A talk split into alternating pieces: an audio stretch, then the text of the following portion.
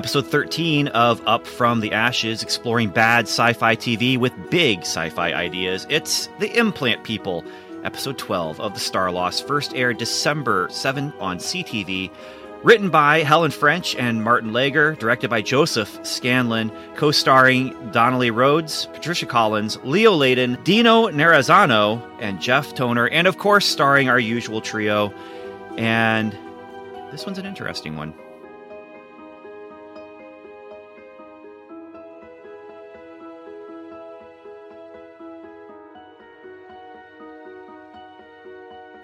Hello, everyone, and welcome back to the podcast. This is the 50 year anniversary of The Starlost, and we are celebrating a show that maybe no one else is celebrating except for in blog think pieces where they're talking about the worst sci fi show ever is 50 years old this year.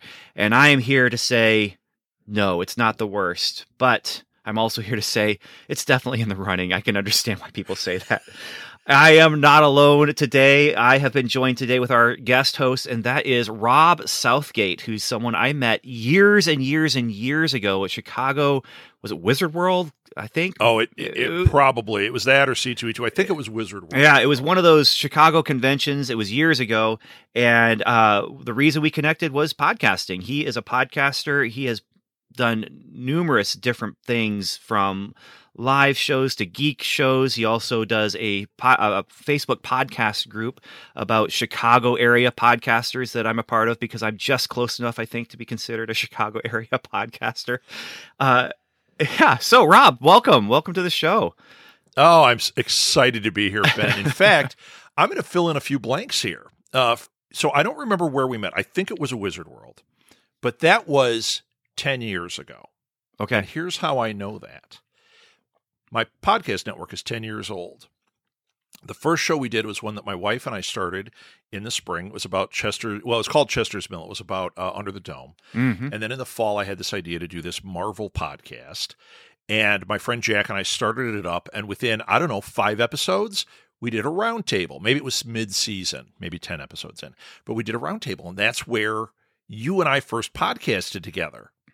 You came on that. I forget the other show. You were the one that I stayed in touch with, and uh, but that was ten years ago. Okay. Man. And in that ten years, uh, when we started, I think we had well, with enough said, I think we had about five shows by the time I talked to you. Uh, by the spring, we were at 36 shows, and it grew and grew and grew. And I became executive producer of 150 shows. Uh, we've been around 10 years. Uh, a year ago, I made everybody free agents. So I still can say all that stuff, but I really only have like five shows now. uh, and in that time, I've gone back to school. I've become a college professor of digital marketing. I am now the VP of marketing and growth for a publisher called Four Horsemen Publications. Plug, plug, plug. They've got lots of good sales and things going on right now. Everybody get in there and buy books. Buy books. Uh, but I'm a, I'm a big uh, proponent of geek culture. So they're they've got horror and sci-fi and fantasy, and it's just it's awesome.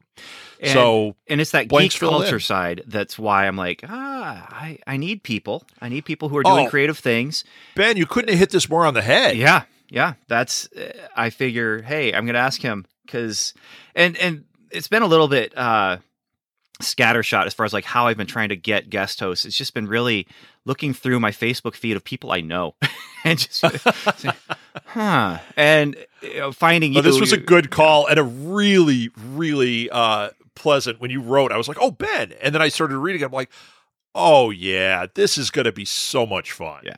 Yeah.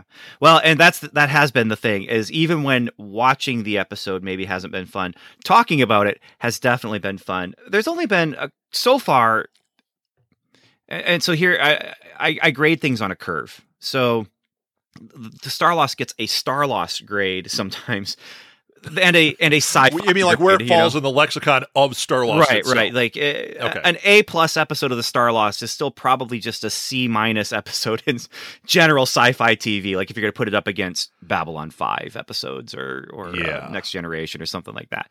But uh, yeah, so this one I I wasn't sure what to expect for this one because the previous episode was just bad. It was just and it was laughably bad. And then the, the Walter Koenig episode that we did, the Alien Oro, that episode was just boring. Like it just it broke all the rules of just general TV, and so I wasn't sure getting into this one. Like, are we on the downswing now? Because I remember things being because when it slides yeah. down, it could be well, and and for awful. this show, it does. It really, really does. And yeah, but but this episode, I at least feel like they were trying to say something with this, mm-hmm. and and there is some. I think really strong talent behind the camera on this one. Uh, Joseph Scanlan, we've talked about before, but he ended up directing a few episodes of Star Trek: The Next Generation. Uh, he had a long career of directing, both before and after this. Um, and yeah, so it, there's talent. He's there's actually talent. a known director in this world yeah. of of this kind of stuff. I think he worked on Outer Limits too. I mean, this is a guy who when I saw his name come up in the credits, I was like, that can't be the same Scanlan. Mm-hmm. And it is. But it it makes sense when you look at the pedigree of the show. when you look at the pedigree of the show and then you look at what came out of it, it makes no sense. You've got uh, what is it, Joseph Trumbull, who amazing, amazing.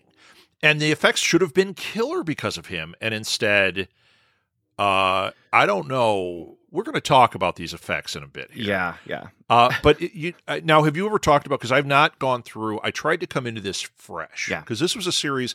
I've seen the name. I've seen the picture. I've never seen it until this episode. Okay, all right. I, I really wanted to come in completely fresh because I figure, hey, if this works, you're going to want me back again, and then I'll be an expert on it because I'm going to watch the heck out of this series. uh, good, bad, or ugly. Uh, bad probably being where it's all tipping. Uh, but this was a show that was created by Harlan Ellison. Yeah, yeah. So, and that's uh, after we do this, you can go back and listen to the the first episode of the podcast where we kind of talk about, or well, it was just me. I did that one solo, but talk about where it comes from because Harlan Ellison created it, and then but then you watch the show and you see created by Cordwainer or Bird. Right, right, right. Yeah, he pulled his name off of this. He Yeah. distanced himself. This is not a Harlan Ellison show. No, I, I, I'm actually a big Harlan Ellison fan. I've read a lot of his work. Uh, I've met the guy uh, before he passed. Uh, he is as cranky as you think. Uh, and I, when I saw that he had created this, I thought, okay, even if it's bad, the fingerprints are going to be there. It's like when you watch City on the Edge of Tomorrow. I know he says Gene Roddenberry ruined my script. He didn't. There is Ellison there. It's just not what Ellison envisioned. Right. Here, this is definitely not what Ellison envisioned. no. Although this episode comes close to the elevator pitch. As far Yeah. as what he was saying can see that. originally, where he's saying they're going to travel from dome to dome. And Yep. it's interesting because the last few episodes, they have not even gone to domes. Like they've gone and met someone and they talk about the dome that they came from, but they're they they break the show in a couple different places here. And uh, the last episode, the the Astromedics, is just this weird show where they they broke it. They they didn't go to a dome and they then talk about how all the domes are supposed to be separated from each other, but they have medics who get called to medical emergencies in the various domes. And so you have this group of people who are traveling from dome to dome via shuttle outside of the ship and it just you you, you take that concept and it just it breaks it. And uh, there's another eh, so this one at least falls under the ele- umbrella of the ele- to mix metaphors falls under the umbrella of the elevator pitch that that Harlan Ellison would have had. So You know, I, as long as we're talking about all this, the the thousand foot view of of things here. One thing I was struck by watching this, uh, reading about the show, reading that elevator pitch, is this is going to sound really weird, but I think this was actually a lot more influential than we re- realize. I think a lot of people saw this and went, "I've got an idea," mm-hmm. or they read stuff Harlan wrote about it and went, "Yeah, that's a good idea." I, I'm thinking of things like you mentioned Babylon Five. I'm watching this and I'm like, I see a Babylon Five connection here. I wonder if Straczynski looked at this and started adding it together and it became this kind of thing because it's definitely not star i- i- star trek has its things that it's affected but somehow i think this affected things uh, i was watching have you seen the show i'm going to get the name wrong Ben. I'm going to get the name wrong. It's it's a it's a movie, and then it got turned into a show uh, about uh, people living on a train. It's a science fiction show. They live on a train. Snowpiercer? Snowpiercer. See, I get the name wrong, but it, I know what I'm talking about when I get there. so the pilot episode, you've got all the the untouchables at the very back of the train, and they're working their way through the cars, right? And the the elite are in one card. And as I'm watching this episode, and the kid is stealing and he's running, I went. Snowpiercer steal, stole, stealed, stole this. I need more coffee, Ben. You got me up early. Um, but Snowpiercer, I saw threads to that.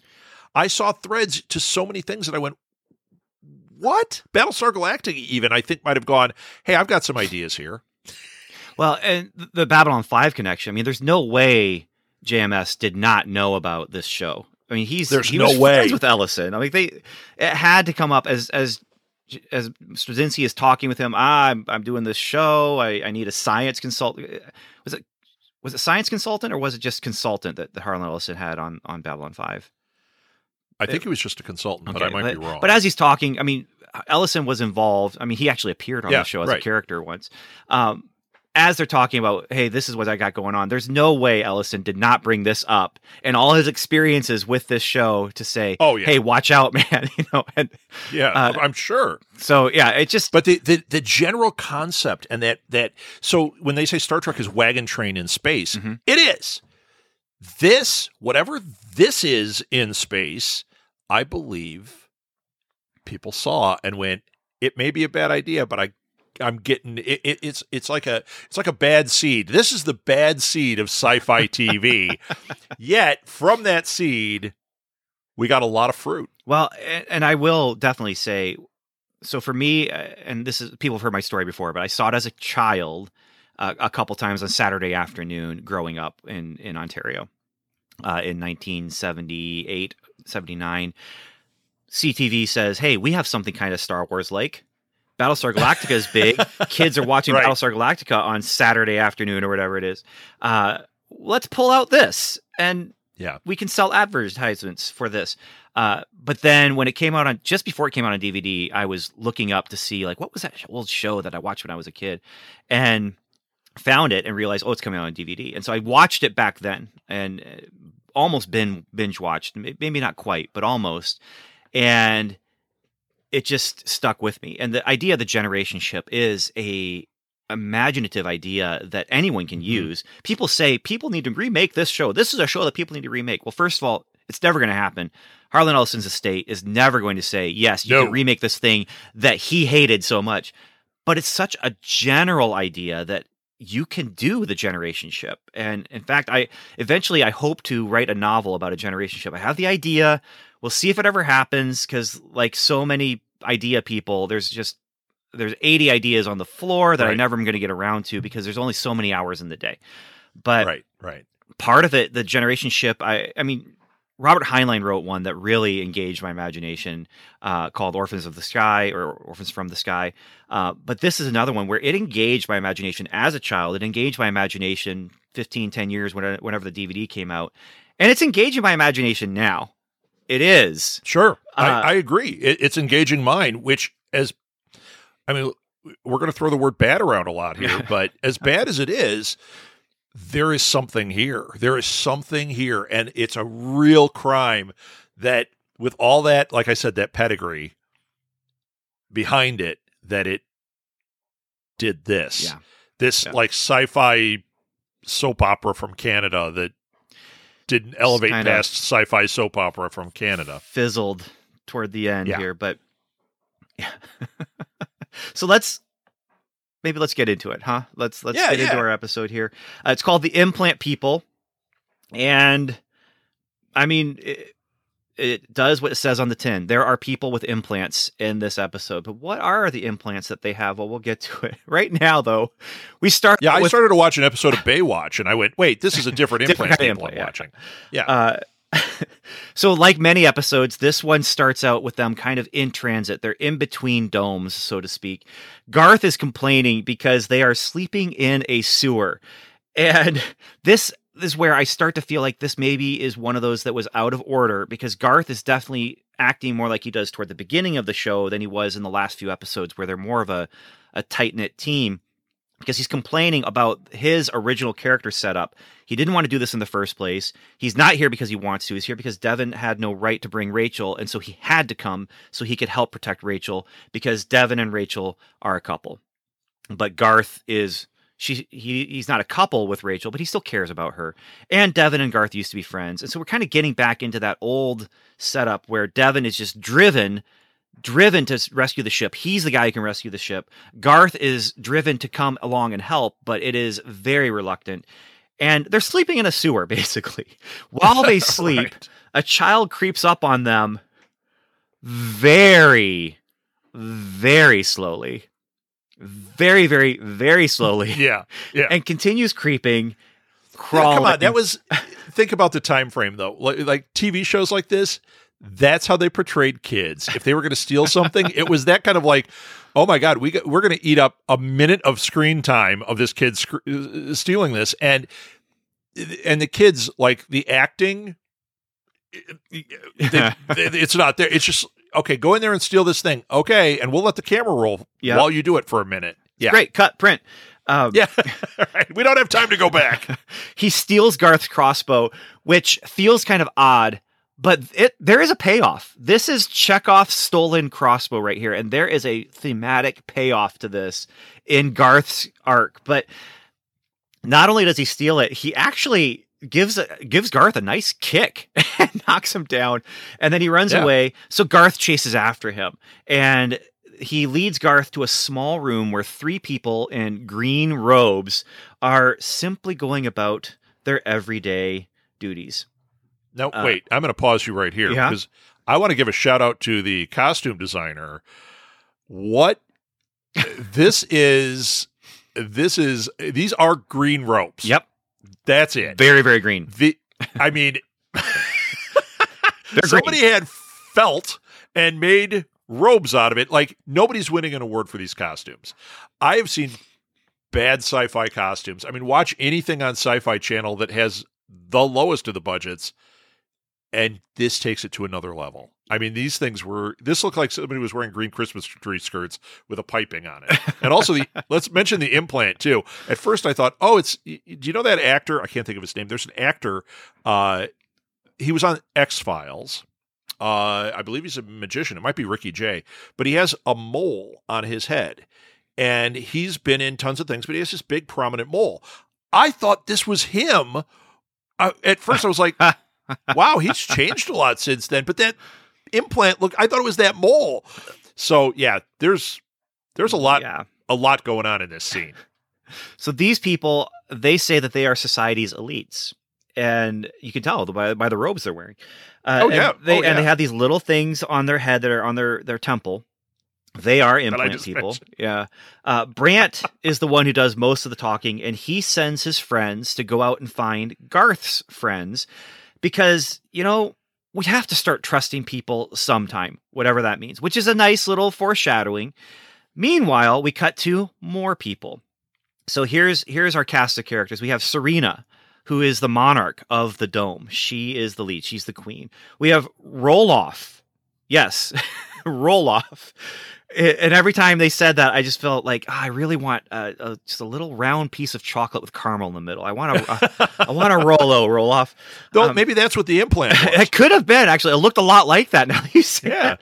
Um, he's the he's the person the implant people, uh, Brant and his people were worried about that Garth was working for. When he first shows up, they're very suspicious of him that he's one of Roloff's people. Then there's Dumol, I think is how you say his name, Dumol. Uh, again, talking about moles, but um, he is on. there's the, a mole in your organization. Yeah. It is Dumol, and there's also a mole on your temple. And, moly, moly, moly, moly. He's on the council. He answers to Serena to make sure her programs are implemented. But then, as the relationships develop, we realize that it's actually Roloff who kind of pulls the strings, and he's the one who's manipulating Serena. And we're going to find out more about these implants. Dum- Dumol is not doing a very good job. There's debate, there's disagreement against Serena's plans. Roloff is not very happy about that. Uh, but she gives people social benefits. She gives people food and housing, and she also never, ever, ever, ever goes near the people. She just remains apart from them. And it's kind of this uh, one of the things we'll talk about is other sci fi connections, but it's kind of this metropolis idea, which I'm not sure if that's the first place that it was ever done, but it is one of them where you have the upper elite who live up above everyone else, and you have the lower class who live down below everyone else. And we don't get to see too many people in between. I mean, the the casting No, call was like not. 10 people. We're going to have four extras who are going to be Right. society. But she uh, doesn't know anything about the people who are living in squalor. And she doesn't understand why the people fight her every step of the way. But she also. and I have a question. I have Yeah. a question right here before you go into her her story. This is as somebody who's watching the show first time, first episode. Is she only the leader of this dome? Yeah. Yeah. Okay, because at first I thought she's a like a larger figure. You know, she's a President Snow if President Snow is getting duped by her second in command. Mm-hmm. So as we go through the series, it's not always coming back to her being No. the, the the leader. Okay. No. That was something I could not I, I gathered that by the end, but I thought I gotta ask you because it's weird. yeah. Yeah. Well, it's weird. again, going back to the elevator pitch, it was intended to be Dome of the Week. It was intended to be the fugitive in space. Right. And so this group of characters that you have our trio, and then I don't I don't think the computer guy ever showed up, but there's four recurring characters. It's Rachel Garth Devon, and then there is a guy who plays the computer AI interface. And I didn't see him. yeah, I, I'm pretty sure he was not in this episode. Uh, but those are the only recurring cast. They they do bring back guest stars every once in a while. So they brought back the person who played Rachel's mom for one episode, Okay. and they brought back the person who played Garth's dad for one episode, and then Walter Koenig gets two episodes as the the same character, the alien Oro. Um, so we're And he was on Babylon 5. More threads. another connection. Yes, yeah. Yeah. He was originally Harlan Ellison wanted him for the part of Devon, which I Hmm. can't really see it working. Although No, but it would have been no matter what, it would have been different. But yeah, but Ellison's version of Devon might have been very different than the Devon that we got. he is, he is, and actually, that's one of the most interesting things about this show is with all of the strife and all the stuff going on behind the scenes, his screenplay. I mean, you can't see it on the podcast, but his screenplay was reprinted in a book, so you get to see his original screenplay. It won, it won awards. His original screenplay. Also, um, sci-fi writer wrote a, a novel of his screenplay called um, Phoenix Without Ashes, and so, and then they did also IDW uh, eight nine years ago maybe did a graphic novel adaptation of Harlan Ellison's original screenplay Phoenix Without Ashes. And so it is interesting. You can see his original vision for these characters. You can also see his original vision for how they were going to use the budget. And I don't know how it would have happened because what he wrote works on a comic book page uh, and might be cheap to do now. But back then, some of the things he was wanting to have happen would not have been easy to do. Well, once again, he had Trumbull, Trumbull, I can't say the Yeah. guy's name, who, if anybody could do that, I mean, he made silent running on a shoestring. and they used footage from Silent Running to pitch Yes. this series to get money, which they didn't get a lot of money, but Yeah, but but he did it on when you look at the the budget on silent running and what you got, it's pretty incredible what it he is. did. It is. So when you think here, like maybe Ellison was like, "Hey, we can make this killer thing on this low budget," but I wonder at what point how much Trumbull has to do with it because when we, they do the shots back and you see the the cityscape, the podscape, it looks like the cones of Devonshire from Parks and Recreation. It is the cheapest thing I've ever seen. There is no way Trumbull was involved in that. No, he, I mean he left. He left early on. He had to leave immediately because this is not looking like his work. Yeah, so in inside the dome here, we have uh, the miniature that they make. Uh, oh, there's a show I just watched recently that's a, a kind of a spoof on '80s uh, sci-fi shows, and it looks like the spoof models from this show where they're making fun of Doctor Who, and Yeah, and yeah. it looks like the actual thing. Like it's it's someone said, "Hey, oh, we're not we're not parodying this anymore. Like we're we're doing this as a parody, but ours is actually better than yeah the than what they had. Yeah, so yeah. yeah, a- and, I mean they cut to it often, and that is one thing I do appreciate that they at least try to give establishing shots so we can get an idea of again that Metropolis idea. Now, is it a Metropolis? No, Metropolis did it much much better. They did Yeah. the, the cityscape so much better, but they were you know there's trees, there's uh, some buildings, and the idea is okay, she's in the building toward the top, and the other people are underneath the at the bottom of the dome, and I'll give them that they were trying, and I'll give them They were that they were doing their best, and that's the one thing we have to give them is this is a uh, I call them scrappy. They're a scrappy group of people who are trying their best, even though they were way outside their means. They they they were taking their Well- abilities and and pushing. They needed to be an eight, and they were coming in at a at a uh, a four, we'll say, and they were doing Oh, I their think best. You're overestimating that. Yeah. Uh, but they were doing Um, their best. You mentioned Doctor Who. Now I'm a I'm a big Doctor Who fan, and I've watched that early stuff. And yes, it it's cardboard and lights and whatever.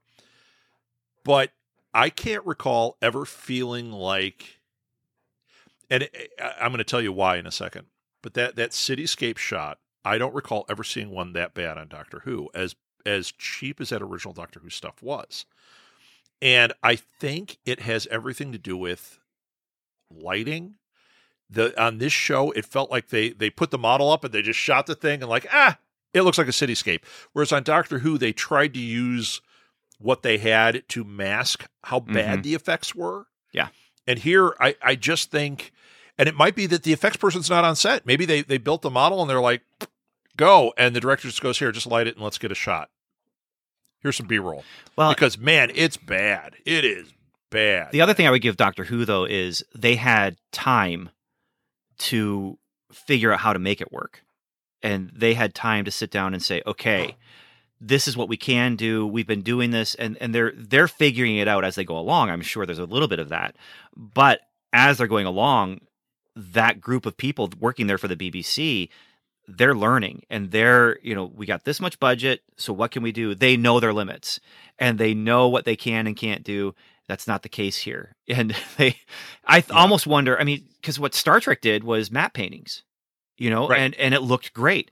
That would have been almost a better way to go here was would be a matte painting that looks actually almost i think you're wrong. I think it absolutely would have been a better way to go. So now they did do one model a couple episodes ago that looked pretty decent. The problem was they had smoke because it was supposed to be polluted and so there was no scale because the smoke was just woofing out like real fast like li- wisps of, sno- of smoke do instead of well, I don't remember if it's under cranking or over cranking, where they're able to make Godzilla look much much weightier because they film it at a slower speed or a faster oh speed, right right so that he's moving slower and you can feel there's some weight there.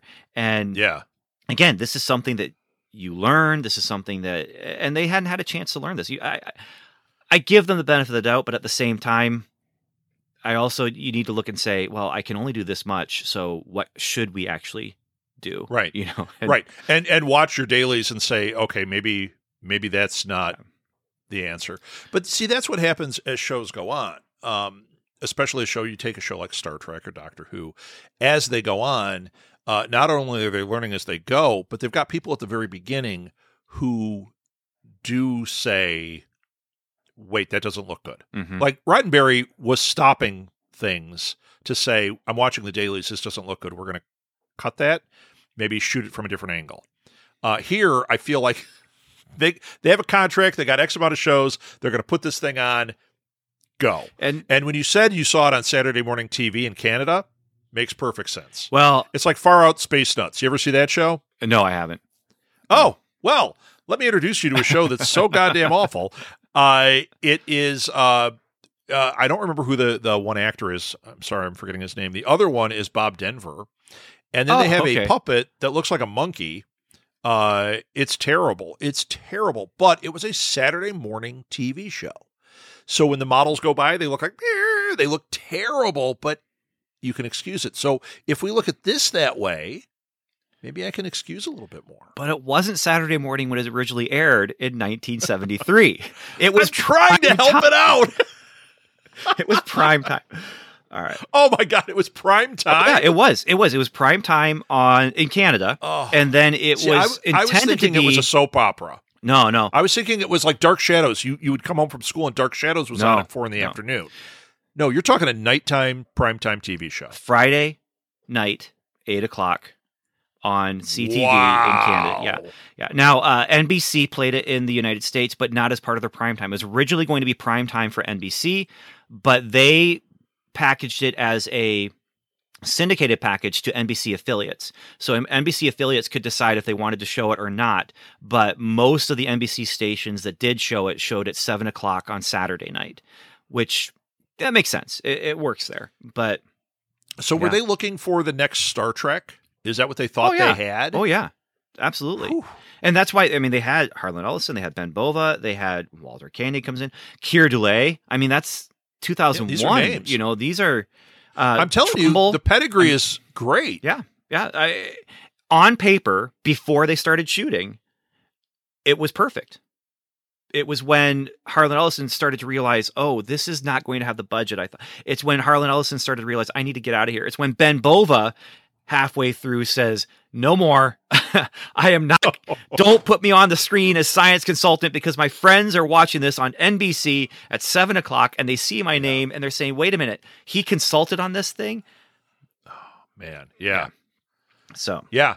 It's it, it's like a perfect storm. I mean, it, it really is. It's- this show. I can't think of another show that has the pedigree and this type of story that just It's Does two this. perfect storms. It's two perfect storm. The one perfect storm is this show should be amazing, and the other one is the perfect storm of what it ended, ended up becoming. It just yeah. yeah, it's amazing. Yeah.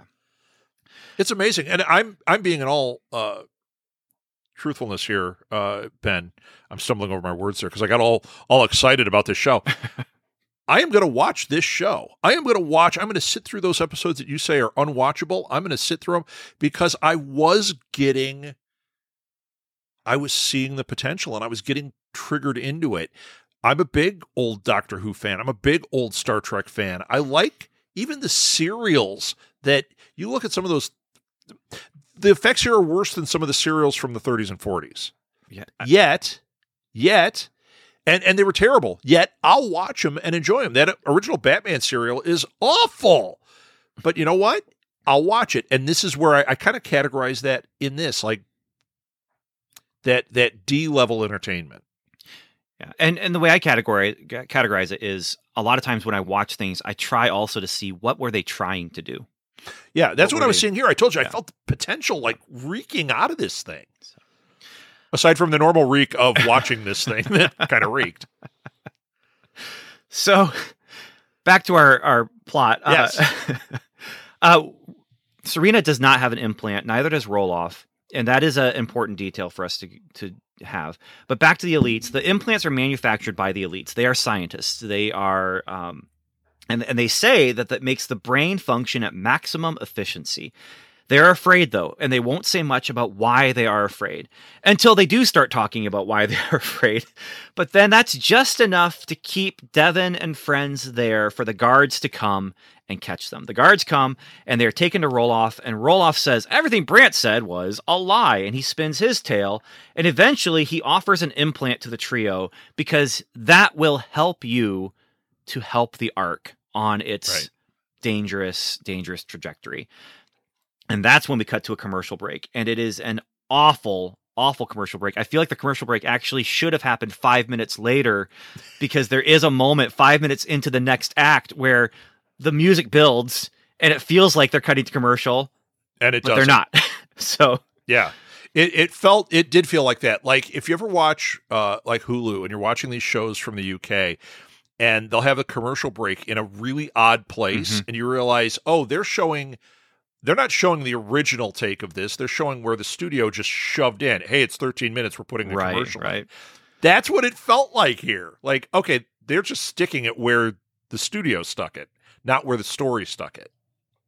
Yeah. so, anything else about that? I mean, we've kind of stopped along the way, but about this Act One, this beginning of the episode, you say you're drawn in.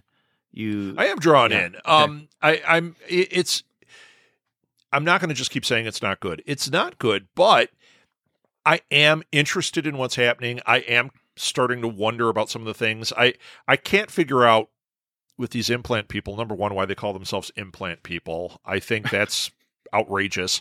Uh, why they have the green uh, uniforms? If you're the elite, you need better stores uh, or a better. They need you know Hugo Boss making their their uniforms. There are no Nazis in space though, so we don't have the good. So, I mean, they are they are manufacturing the implants, uh, but maybe they made their own clothes. I mean, Oh, you know, let's think that? let's help the show what a little bit. They made their own clothes, and that's why they look awful.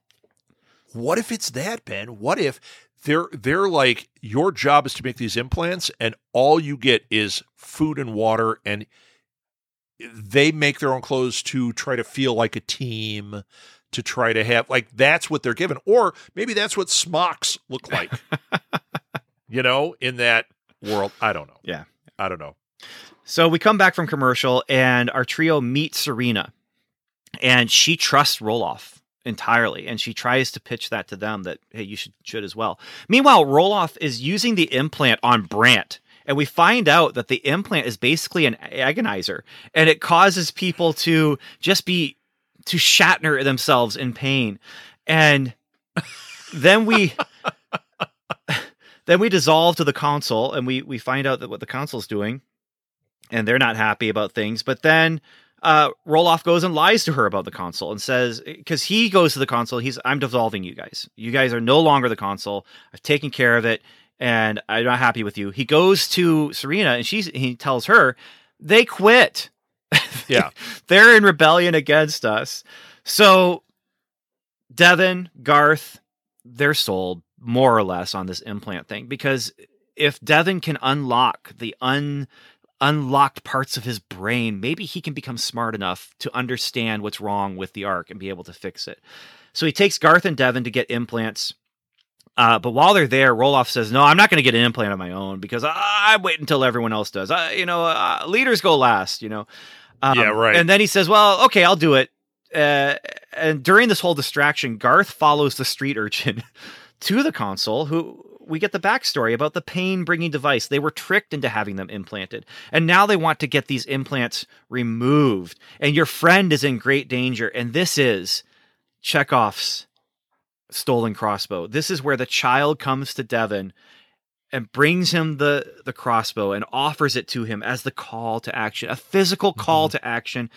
I mean, Joseph Scanlan as a director, uh, he's good. He knows what he's doing, and this is one part where he he comes and and I'm like, this this works. This is dramatic. It's the acting isn't great, but the the moment, the beat makes sense, and it's this. Hundred percent. I actually think this is the part that I actually kind of got engaged, where it felt like some of that classic sci-fi that drew me in. Uh, we're starting to get one of my favorite things is when there's like a moral or an ethical dilemma Mhm. with characters, and the whole you know uh, Star Trek did it so beautifully all the time of you know who do who's really the bad guy and and from their perspective who's the bad guy and like this moment even though like you said very clumsy acting terrible actually uh this is where that type of thing comes in and i was really interested all of a sudden. Everything else i kind of saw what was happening. This even though i saw what was happening i was interested. It was like okay this might have been what the original script was. This might have been the pitch for the episode right here. Yeah. Yeah. and it was good. It was good. The street urchin um Who's- I, who's God, watch it turn out to be Tom He's- Hanks or yeah, something. Uh, was not good at that age. Not happening. But it was, and and even them finding them. While we look at it in hindsight, not a big shock. But if you look at the time that this aired, that was probably a pretty shocking little moment. Like, oh, what we're watching isn't what we're watching. Now, going back a beat, I don't understand why our leader is. It's kind of like you know what the the leader and and Roland uh, Roloff. Uh, their relationship reminds me of Lord of the Rings in the second. Yeah, the Wormtongue Book. kind of a thing. Yeah, Yeah. where I'm like, okay, that's what's going on here. Uh, she seems so disconnected and and lied to. I think we could have had a lot more of that to see that he's controlling her instead of it's just like she walks in and like, what's happening out there? Here's what's happening. Okay, I believe you. okay. Uh, and there was a moment there when he was telling them about putting the implants in and how it would help the arc, where I went, okay, well, this is actually kind of an interesting moment too, because I know he's the bad guy. Mm-hmm. But he said a couple things that made me say, well, it is interesting. I could see how they'd fall for it. Yeah.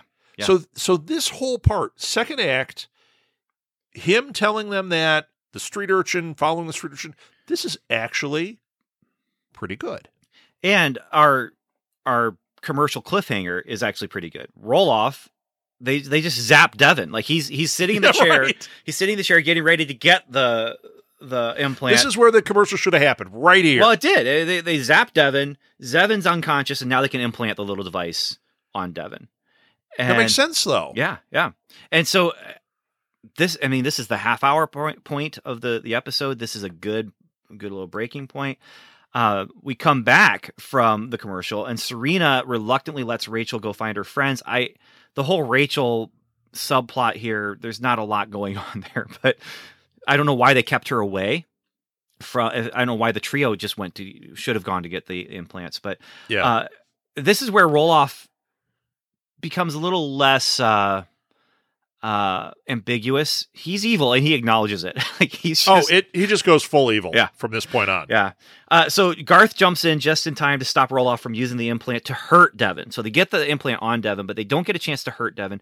Brant then lies to Roloff and says, "Ah, you know what? Uh, this is the real implant. I gave him one that doesn't work, so you can't use your little machine on him." So it makes for a good diversion, but Roloff escapes then, and Brant then just removes all the implants from everyone. This is. I'm thinking this is going to be a climactic kind of thing, but it just happens right here. Uh, Yeah, the implants are done. It's it's just done. Uh, it takes them off on everyone except for the kid who sneaks into the presidential office, and that's good luck for Roloff because Roloff happens to go there. He monologues to the kid about his plans, and Serena has actually worked up the courage to leave her quarters and overhears the monologuing, and so he says, "Hey, you know, you don't have uh, this." Is I wrote this one down because this is a great little little line. Great in quotes. This is this is great in quotes. He says, "You don't have wild dreams, do you, Serena? They're probably just serene, like your name." Oh my god. And then she does say, "This is a good line for her. I am a queen, and I will not be brought down to my knees by any man." But she is. Uh, standing up anyway. But uh, she uses the queen as a hostage. Jardy steals the controller for some sort of bomb and then gets away by biting Roloff's hand. But Roloff still has Serena, and we cut to a commercial. And this whole act, I mean, there's a lot going on, but there's not a lot that there, there's a lot where I'm rolling my eyes as well. Let's put it that way. And yeah, just- me too. But where I had the interest built up, I'm now just like, okay, let's get to the end of this one. The, the thing about him monologuing to, monologuing to the kid, Jardy is the kid's name. Jardy is mute, so he can't tell anyone Right. the the plan. But at the same time, he totally can, because like this is again the satire of Lassie, where what is it, Lassie? Did little Timmy fall down a well two miles Right. away from here? You know they right. do that. It doesn't Garth- mean he can't communicate something. He is communicating through the whole thing. But You know? uh, But maybe they maybe they realized, yeah, but the kid can't really act. So we're never going to get it from the kid's acting ability here.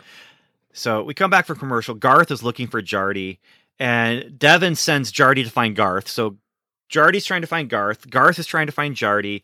Um, and then uh, Devin sends Jardy with just this really long message to give to Garth and Rachel. When you find Garth and Rachel, tell them that we are rebelling and we are going to be in this place at this time. And da, da- and I'm just thinking to myself, Devin, do you not know how this works? The child can't speak. He doesn't Right. have a codified sign language that we can see. He, Right. he communicates with with uh, facial expressions and hand Very basic stuff. stuff. But- yeah. Once again, it's like telling Lassie, Yeah. Lassie, here's my monologue. I want you to go tell. Yeah. No. And so Rachel, she ends up wandering around, walking right into Serena's place where she's being held hostage. And so Rachel is now a prisoner too.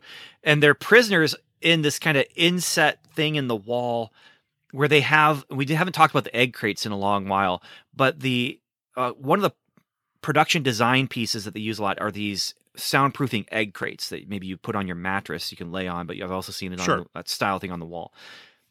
They're also green. And so it actually makes for a nice effect because you have the shadows and shading on of the green and and they use the green screen effect to pull the green out, but then you also still have some of the pieces of it left in there. So it, it looks like they're actually using bad sc- green screen effects to a positive effect. And it works. It works. But yeah, it actually does. and so they're they're being held in an energy field, and both both Rachel and Serena. Uh, Rachel's now a prisoner too, and he monologues more, and Jardy, Jardy overhears everything again. Meanwhile, Do- Dumore monologues about Roloff never again having power over them, and oh, this is one thing we haven't talked about is that Roloff had a writer's crop. And if anyone ever is walking around with that writer's crop kind of a thing, you know they are a pompous bad oh yeah. guy. Plus, what is he writing? Yeah, well, but I mean, those domes. Do they have horses or whatever the equivalent? well, uh, space horses. the idea would be space horses? there's probably livestock somewhere on the ship, but we haven't seen any for sure. but that you can ride around and Maybe in a dome, if it's a wide open Okay. dome, I guess. oh, maybe there's one dome, an open range dome. Exactly. That's your that's your western setting, you know, and Yeah. So this is Chekhov's writing crop because Roloff loses it, but then Dumore gets it and he snaps it over his knee. And it's like this physical metaphor of he's not going to have power over us anymore. And we're expecting, at least I'm expecting, some sort of climactic battle or conflict. Uh, Yeah, and there is a not gonna get it. standoff. There is a standoff. Garth barges in. There's a standoff between Garth and Roloff. Jardy gets caught. Now all of them are prisoners. So the people are going to mobilize. And so you have Devin and some of the people outside the door. You have Roloff with the upper hand inside the door. Garth is on one of those energy screen things. Serena, Rachel, and he's holding Jardy. He's holding Jardy, but Jardy escapes, runs, falls. He's crawling to do what? We don't know exactly. We got another three gonna- minutes of crawling. Yeah. That's how he got the job. They're like, "Hey, kid, crawl for us. Let's see how you crawl." That's it. That's it. He's our guy. Yeah. Um, Roloff runs to stop Jardy, trips, falls, hits his head. oh my God, this scene. Jardy touches the welcome The mat. mat, which is the door the pressure opener for the door. The door opens, and Devin and everybody come in, and that's but- that's the but you know that's the funny? final conflict. That's- What's funny when he hits the pressure mat, I actually went back and watched this a few times because I'm like, okay, that's supposed to be like a pressure mat, but they they didn't pull the things fast enough. So there's this delay where it's like, no, they don't they don't work that way. it's He would have hit that thing and it would have gone, Shh. but instead it's like hit. Oh, maybe it's just him. Maybe he's just like he works on a slower time speed, and it goes That's why he crawls so shh, slow. like a minute later. Oh my gosh, yeah. He- Uh, but his his trip too is amazing because oh I thought my word. what what did he trip over? Like it's such a bad. Oh no, I'm falling, and I'm like, what? What? What? It was like Austin Powers, another Austin Powers Oh. reference, because he's falling. He's oh no, I'm falling and I can't get up. Oh no, I'm like what? What is he doing? I just this week was watching. I can't remember which episode I'm watching of Doctor Who, but it's it's a Tom Baker episode where the bad guy is right there, and the bad guy's getting ready to shoot the Doctor, but a kid is nearby, and the kid shoots the bad guy, and so the the Doctor reaches over, grabs the bad guy, takes the bad guy's staff. Hands it off to the kid and then slowly lowers the guy to the ground. But he's not like holding the guy up. He's just holding his arm right. but slowly lowers him to the ground. He's unconscious. And I'm just like, he was unconscious and standing there for 10 to 15 seconds. But you could tell it was just like, these are all of the stage directions that we have to Right. get through before Do he can end up on the ground. this. And that's the kind of thing here where it's just, he, well, he trips. Yeah, when he the script. falls, But it's there's like nothing is on he knocked set. out? Eh, There's nothing on the set. It doesn't matter. There's nothing on the set, but it says it in the script. He has to trip. and is he Well, I he unconscious? trips over know. the chair. There's a chair that he kind of bumps into. It's but it's ridiculous. He doesn't trip over. It's like his his his knee bumps a chair, and he goes flying, and then he's knocked out. But then he, I think he wakes up at the right moment, or it's. Oh my gosh! It was the greatest scene because it was so bad. and this is our this was right out of this is our- Sharknado. this is our climax. This is the yeah. the big final conflict, and Oh, Woof. terrible. but we do have an emotional climax as well, and a moral thematic climax where they decide we are not going to use the implant on Roloff. We could, we could put one on him. This is their ethical. but we're not going stance. Yep. to because he did all these evil things, but we are not going to stoop to his level. They don't actually say it like that, although sometimes the the script here maybe you would expect them to just set it up. Yeah, right, just- but Throw it out there. They should have Yeah. shot him with a crossbow at this point. yeah, I mean, And actually, that would have solved it. When when he trips, the crossbow shoots him in the gut, so they could do their whole thing. But then it's like he accidentally killed himself, and it ends that story. At least it would have been something. Because here it's like, oh, he gets to maybe he'll be the big bad that comes back later. He's their Thanos. we've had a couple people who could possibly come back later. The only one we're going to get is Walter Koenig. So just you get two episodes with him, and one of them's boring, one of them's bonkers. So I'll let you Yeah. discover that for yourself. But Oh, I can't wait. uh yeah so that's our episode and it just that's that's our episode. The ending's terrible, but it had a really great scene in the middle, and there's a lot to there's a lot to kind of like here if you like this kind of garbage TV, and I do. so uh let's talk a little bit about our guest stars. Uh donnelly rhodes played roloff. Do you know who that is? You you had to have recognized him from somewhere. I did, but it didn't hit me. battlestar galactica dr uh uh Oh, I know who he is. dr what's his name it's like I don't know his like name. I know exactly who he it's is. not cuttlefish is oh, it? that sounds. I don't know. it's something like that, that sounds. i'm looking but at yeah, right now I know him. He Yep. he's been in tons and tons of things. Cottle, not cuttlefish. Cottle. Uh, so just going through his IMDb, names, so he's been on The Flash, Legends of Tomorrow. We played the same character on those two shows. Uh, Yep. Supernatural, um, uh, Marley and Me, The Puppy Years, uh, Tron Legacy, Ramona and Beezus, uh, Human Target, Battlestar Galactica, Smallville. I mean, I'm skipping over a lot of things. Uh, yeah, Psych. he's one of those actors you've seen him in a lot of things. But I'm the when you said Battlestar Galactica, I immediately flashed into my head. I know exactly yeah. which character. That's where and actually, I think I know who he is on the Flash too. uh, that's where I'm I'm looking at this guy and thinking I have seen this guy before. Um, he was on Millennium. He uh, on the X Files. He's four two episodes of Millennium, two episodes of the, the X Files, four Who was different he on X characters. Files? who was he on X Files? General Francis and Jim Parker in the episodes uh, Shapes from season one, Uh huh. and He was a general in that he one. was That's uh, the one that. Musings of a Cigarette Man in uh, season four. oh, interesting. My wife would be all over this. She knows X Files backwards and forwards, inside and out. If I had shown her that picture, she'd have gone like, "I know who that is." Uh, Magnum PI, Cheers. I mean, this is a working actor.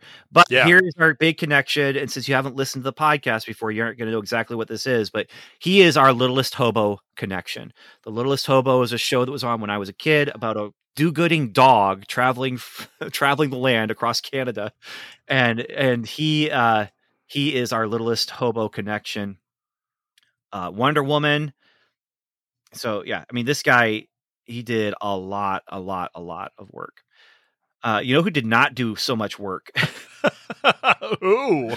well, that would be Jeff Toner, who I didn't mention in the opening here, but Jeff Toner played Jardy, and uh, he actually played uh, his his IMDb acting credits are two. Um, the Uh-oh. Starlost and a TV movie called She Cried Murder, and and then in 2010 he was on He comes back out of nowhere. He makes a swinging comeback in 2010. as camera operator and editor of a short film called My Son Thane. so it's I wouldn't say he comes back out of nowhere, but yeah. Uh, so he you were swings for the fences, and he got fired because he didn't. When they asked him questions, he just sat there mute. yeah, yeah, and so he wasn't what you said. You know, you, said, well, maybe he turns out to be a, a Tom Hanks. No, he, he, did not turn out to be a Tom pretty, Hanks. Pretty far from Tom yeah. Hanks, yes. So uh, then we have playing Serena is Patricia Collins. Now, Patricia Collins has an interesting uh, Harlan Ellison connection by way of JMS because she actually was in one episode of Captain Power and the Soldiers of the Future, which J. Michael Straczynski created and wrote a lot of the episodes. And again, JMS and Harlan Ellison were friends and worked together. Um, but she was also on The Littlest Hobo. And she did. Well, it looks like she did a lot of Canadian TV, uh, but interesting if it. if Ellison was talking to him and happened to mention her because of this show yeah, and that threw her into that. I mean, it, or it could just be. I think coincidence I mean, because Harlan Ellison at this point hated everything to do with this show and was not silent about that. So if if anything, it would be, yeah, well, they even got Patricia Collins on, and JMS would be, oh, who's she? Well, let's check it out. Uh, yeah, Leo Leyden is Brant. He also had a a long, long career. Uh, that went into 2002, where he was on an episode of Law and Order Special Victims Unit. Um, but yeah, he just I, I, he was also a Littlest Hobo guy. Um, and did a lot. Boy, a lot of people were on Littlest yeah. Hobo. The well, big Canadian show, huh? It it was. It was. I mean, I don't know how big it was. I do know. I don't remember anything specific about the show other than watching it and the dog. Um, and and then I started seeing all these people showing up as oh they were on that show too. They were on that show too. So it's kind of the running gag here every single episode since I started noticing it. So about episode three to today has had a Littlest Hobo connection. So so so it's the six degrees of Littlest Hobo. It is only it's really one degree. one degree, yeah. but but I bet you could take that and work your way out, and somehow the Littlest Hobo is within six degrees of every movie it, ever made. I mean, I mean, I'm wondering, could I even be a six degree separation from Littlest Hobo? I don't. We'll, we'll see. I will give it some thought. You would, I might actually, because we play six degrees of Rob Southgate, and I can typically get within a couple of degrees of just about anything. so well, I'll do it. I'll see if I can find it, and I'll send it to you. So Dino Narizzano, he is. Uh, he did a lot of acting before the Starlost, not too much after it. He actually passed away in in the 80s, and so uh, his career uh, as an actor uh, was done in, in 1977. Um, but he was on in, uh, Search for Tomorrow. He was in uh, Three Days of the Condor. Wow. Um, so he did a couple things, but not not a whole lot. So no, but good things. Yeah, yeah. And then, I mean, our writers. The one that that I wasn't sure about, and that is Helen French. I can't remember if we've talked about her or not. Well, you and I haven't. Um, my first thought when I saw Helen French, I was oh. like, I wonder if she's related to Dawn French, and I'm like, why would that mean anything? But, so her writing career ha- had four different TV shows, five different episodes. Playdate in 1964, Police Surgeon in 1972. She wrote two episodes of that this episode of Starlost, and then a, a show called Salty. So she wrote Canadian TV, and yeah, well, five episodes. Yeah, and the other writer, Martin Lager, he is one that we have talked about because he has done a number of different things, but one of the things he is most well known for is um, Littlest Hobo. he did 12 episodes of Littlest Hobo. Uh, yes. But he also did four episodes of The Starlost. And that's why I say we've, we've talked about him before because he's he's done four episodes. He is coming back. We will talk once one last time about oh no. Yeah. One last time. He is the writer of Space Precinct, the final episode of The Starlost. So that is our cast and crew for this episode. And so this is the part where we can kind of talk about what were the sci-fi ideas, the big sci-fi themes, and where we've seen it reflected in other sci-fi shows. And the one that I wanted to bring up was the myth of the 10%. And that is that myth where they use it in science fiction a lot that says we only use 10% of our brain. Oh, and right. The other right. 90% is is totally un, is, is locked up. And that is actually something that I was working with a friend on a project and I was like, "Wait a minute." and I thought I was onto something. I was like, what if the superhero serum unlocks that other 90% of your brain. He's like, What are you talking about? And we talked about it. I was like, Oh, this is great. And then I'm like, I'm going to research this and find out. And it's not true at all. so, no, it's that's one of those things. It's it's like an urban legend. I hear that one a lot. In fact, I used to believe it because you'd hear it so much. Not true. Yeah. Yeah. Uh, then there was the idea of the the pain thing. And this is one of the best parts about this episode is that this implant for the the elites, the scientific people, who by the way can't help with the arc because they don't understand that kind of science, but they'll look into it and maybe that's something that Devon can come back to them and talk to them about. But the science people who created the implants knew exactly what it was for, but were forced to have it put on, while everyone else who has one were tricked into it because they were told the lie about the 10%. And I, I like that twist. I like that idea. And then I like that it's used, if a little ham fistedly, but I like that it is used as this is how he manipulates the people in power. And eventually, this is something that's going to be mass produced and he's going to control everyone. Like, this is. Yeah, this is his thing. Yeah. And it's, I, I think it's a great concept. It's a great idea. Again, not necessarily used the greatest, but it, it works. It works well in the context. This is, I would say, a B plus, maybe an A minus Starlost episode. Wow. So I, I got the right one. I drew uh, the right one. Yeah, yeah. I mean, there's a couple that have been better than this one, and then most everything else has been kind of sub this one. Um, but then again, you're when once you say that, you're still saying, you know, put this up against Star Trek Next Generation, which I think has a broad spectrum. There's some greats and there's some stinkers, uh, put it up against Star Trek Next Generation, this is going to be a C level episode, if that. Sure. And put it up against something like Babylon Five, and it's going to be a you know a D a D level episode. But although Babylon Five did have a couple stinkers as well, so yeah. Yeah, I mean they they all do. This one just has a much higher percentage of stinkers. Right. And if they had had the chance to continue and finish the season and go into another season, I feel like they would have been able to grow into it because they had other writers lined up to do episodes. Ursula, Ursula K. Le Guin is the only other writer of pedigree that they were able to bring in. Shatner was going to be in an episode. They had they had people lined up to be a part of this that would have maybe brought things up, but Wow. It, well, you think, you know, I mean, once again, Canadian sci fi, how is Shatner not going to be a part of that? Right. And it's post post Star Trek this, before they've, you know, brought it all back. So these actors would be they would be hot to get into something like well, this. I mean, here's what he with was that pedigree with. once yeah. again.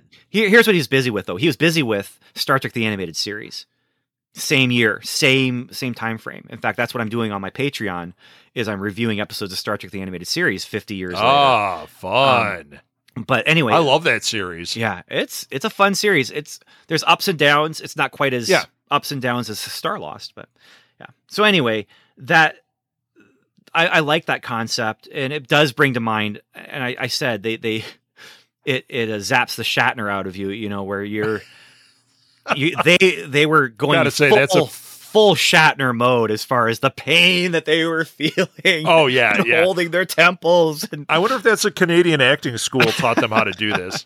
how to do imaginary zapping of pain 101. And Either that or they just all were so into Shatner because of Star Trek. They're like, he's the greatest. I'm oh, this is how you do it, man. Kind of like for a while, everybody's every American actor seemed to be doing either De Niro or Jack Nicholson. There was so much of that that maybe maybe that's the Shatner effect. Maybe, maybe. So the other thing I would throw out there before we can kind of get into if you have a list is, is going back to Metropolis, which Metropolis is, I would say, you might like it. It's definitely sci-fi homework though. It's something no, that if it. you are into sci-fi, you need to watch this movie because it is foundational. There is so much sci-fi that's spread out from that from Star Trek. There's episodes of Star Trek that reflect Metropolis. Uh, there are um, this episode of Starlost reflects Metropolis. Blade Runner. If you are a fan of Blade Runner, you need to watch Metropolis to see where some of these Blade Runner ideas came from where you have the just the they have to build up and just looking at metropolis a silent movie that is looking into the future to see what will big cities be like.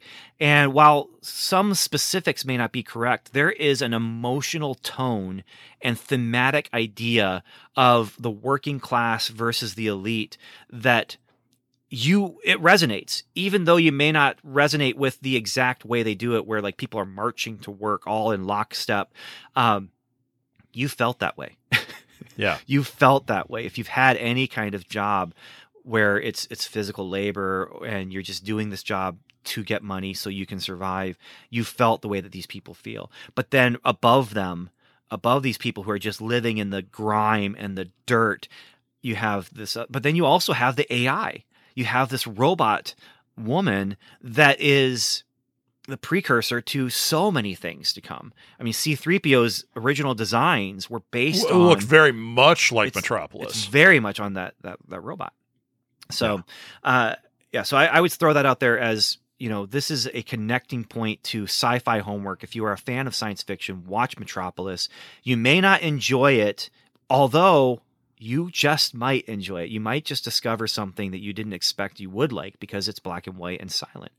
Um, but it's the kind of thing like 2001. Some people love it. I'm one of them. Some people don't. But it's sci fi homework. If you have not watched 2001 and you're into science fiction, especially as a creator, but as a fan or as an analyst, you know, you, you've got to have that under your belt as something you've seen so you can know where things have come from. And all of these things I'm talking about, Metropolis, Star Trek 2001, predate the Starlost and look better than the Starlost. But Definitely. But you are 100% right in in the threads you're making there and I think I think some of those other threads that we talked about earlier uh like the uh I forgot it again, the train show and looking at it the other way like you're seeing where this may have drawn from but what drew from this Mhm. is really pretty fascinating and I really do think like you said I could see Straczynski sitting there having a conversation with Ellison and all of a sudden going, "Hey, there's some concepts for Babylon 5 here." Cuz you I mean they did do the you know areas with the untouchables mm-hmm. versus you know moving through the ship and finding these different sectors you know it's all there Yeah, It's the, the big difference is fascinating. that the ship wasn't created to be sectioned off like this. But Right. in creating this giant ship, that you have a large society of people, that it just happened, and that's I, I mean, Babylon Five is it's just one of one of if not the greatest sci-fi show of all time. I mean, it's just It- wonderful. you know it's funny it's one of them that I talk about a lot uh, because I I absolutely loved it uh, but it's another one that has a weird thing the first season is good not great Mhm. two, three, four, some of the finest sci-fi, period. And then that final season, after it had already gotten canceled, and then they brought it back for one more season. It's like, yeah, but you already told us what happens. Uh, it doesn't have the impact of the previous seasons, but man, that middle section, and since you're a Babylon Five fan, you know the scene with Walter Koenig on the train is one of the greatest moments in any sci-fi show ever. yeah, yeah. I mean, really, that was brilliance. Well, and and Walter Koenig, he has. I mean, this is the trifecta for him. With this recurring characters in science fiction history is Bester in Babylon Five. It's Uh-huh. Chekhov in Star Trek, and it's Oro in the Star Lost. I mean, it's he's he's done these three big. Where do you go from there? Nowhere, nowhere but down. As far as that. It's funny. I have a friend that uh, I, I've talked about on other shows. Uh, he's he's on Star Trek, but uh, before he was on Star Trek, uh, he had posted a picture. He he lives out in California. Obviously, he's an actor and all that. And he posts this picture. He's like, I'm walking around my neighborhood, and look who I run into, and it's him and Walter Koenig. And I was like, my God. And he's like, we talked. He said he's the greatest guy, and he was petting my friend's dog and all that. And then years later, my friend is on Star Trek, and I'm like, that is so freaking That's cool. nice. That's nice. That is so freaking cool. But I've always had a real warm, warm feeling about Walter Koenig after seeing that post and knowing my friend was like, no, he's legit awesome. Like he's a great guy. He keeps posting pictures with Jonathan Frakes right now. He's like, Jonathan Frakes is the greatest human I've ever met. So it's fun. It's fun to see that. So we've kind of talked about this already, but this is the point where we can kind of actually have already talked about it. Does it need fixing? What are ways that this episode could be fixed? We've talked a little bit about that. Anything else you wanted to Yeah. throw there about how this could have been fixed? I mean, we've pretty much No, I think we've that. talked about, it, and I think that there are fundamental problems with the series that needed to be fixed. But with this, it's take the fir- take the middle act and scrap the rest and rework it, and and not have a ridiculous trip over the, you know. Rob Petrie trips over the ottoman. or sidesteps it. You know, which Yeah. which episode are you going to get? He should have sidestepped it. Inter- he sidesteps it and lunges for the kid, and the crossbow goes off and shoots him in the heart. And then they come in and they're like, "Ah, twas mute kid that killed the beast." Twas clumsiness that killed the beast. Yeah, there you go. What do you think about it, Kalig? And Kalig, or whatever the kid's name is, just stares at him. Oh, I think End what he said. I think what Jardy means here is he he thinks Jardy. clumsiness killed the. Yeah, there you go. I think what Jardy means, Oh my word! and Jardy just stares blankly at him. The kid Maybe should. the kid's telepathic. yeah, that could be. That could be. They should now. There's something ninety percent of his brain, right? That And there's something they could have done with, with the implant that was still because didn't he still have an implant? he did. He did. What if that all of a sudden gave him the ability to communicate telepathically with maybe one of them still has it on, and when all this happens and it and they they get his device, they realize not only does it cause pain, but it it allows a psychic link. Oh, I mean, there is so we've given voice to Jardy. there is a link between. I mean, links are obviously made between the remote control and the thing. I mean, it's it's not too far of a leap there. Um, now, and we didn't talk about this, but Jardy has an implant. He was the reason it was created was because he had a medical condition in his brain that needed to be taken care of, and so they put the they created the implant to help him to to live. But I know how to help him. Let's shock the heck out of him Oh, every time uh, he starts to act up.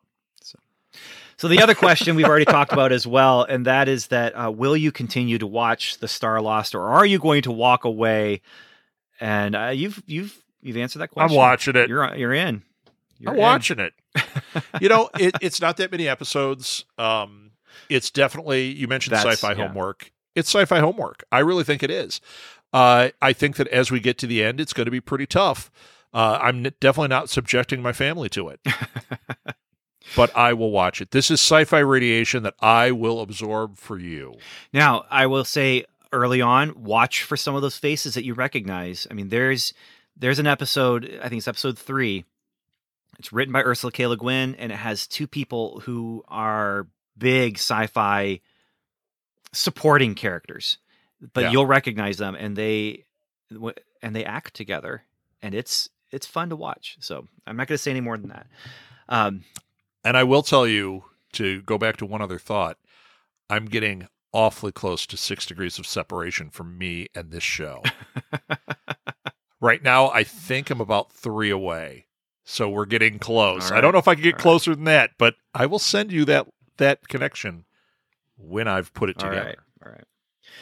So this is uh, the the part where we say goodbye. We say farewell, and where you get an opportunity then to tell us where can people find you online. Where do you want people to find you online? And um, so podcasting output or whatever it might be.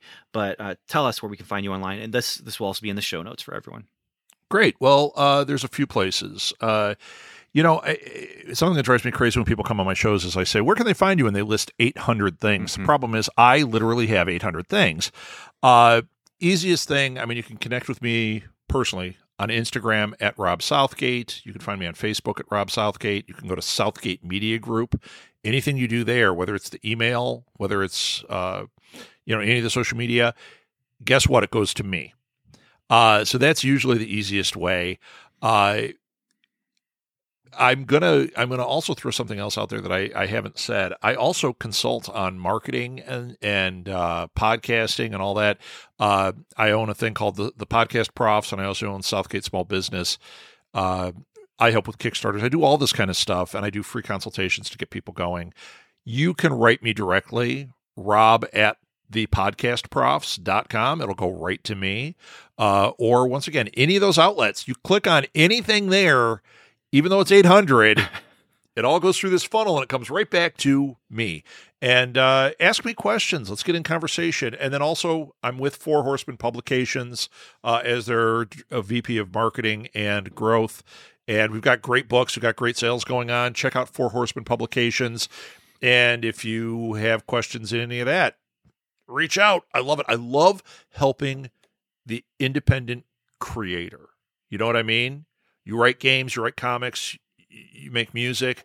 I love to help you. So there we go. There we go. All right, thanks. And I do want to throw it out there again. Uh, you can go to buymeacoffee.com slash up from the ashes or patreon.com slash up from the ashes podcast. And that's where you can get bonus episodes. The bonus episodes are a thank you. You're not buying the episodes. You're actually supporting the podcast and supporting some of the costs that I have. But if you enjoy this podcast, please consider buying me a not coffee. I don't drink coffee, but that's the website. I can't you can't go to buy me a tea Earl Grey hot. You have to go to buymeacoffee.com slash up from the ashes. But um, greatly, greatly appreciated. And I just want to again say, Rob, I've appreciated having you here as well. And thank you for spending time having fun talking about what's good for you is that for this episode, you actually enjoyed yourself watching the episode as well. Um, there's been a couple people where I felt like I was doing the whole uh, Dr. Floyd deep hurting. Oh no! The, but it's not on purpose, and it's all you know. You can always say no. so that's what you know. What I I truly enjoyed myself, and and Ben, I'll be on anything you ever invite me on. Uh, it's really been a great time, and uh, who knows? I've got I still have shows out there. Maybe I'll get you on something in the near future. Uh, nobody knows this. Here's an exclusive for you. We have been recording episodes of Nuff Said. Maybe you can come guest on hmm. an episode of Nuff Said because the original team stopped doing it years ago. Yeah, I, uh, say, I, I haven't seen that in a long time. I handed it over to to our super fan, our number one fan. Handed it over to him. He was thrilled. He passed away last year. So, as a tribute, we've gone back and we've been recording episodes. We're probably not going to start releasing them until the spring, hmm. but it's the original three guys, and it's been so much fun. And somehow we've probably become the most educated show on iTunes. I don't know what happened. We went from being three dopey guys to uh, one doctorate, one master's, one law degree. I don't know what happened. We still get it all wrong, though. You know how we. Roll. I know how. I know how it goes in general. Like that's. right. So Ben, thank you so much. Yeah. This was truly an honor, and I will share it with everybody in my world. Nice. Anyone listening, share this with your friends. Let them know about it. It's a fun listen, even if they don't know the show. So, with all that said, I just want to say as you are going about your metaphorical Earth arc of life, watch out for domes that want to put implants on your forehead. Just stay away from them. That's my life lesson to you. And with all that said, thanks for listening and Godspeed.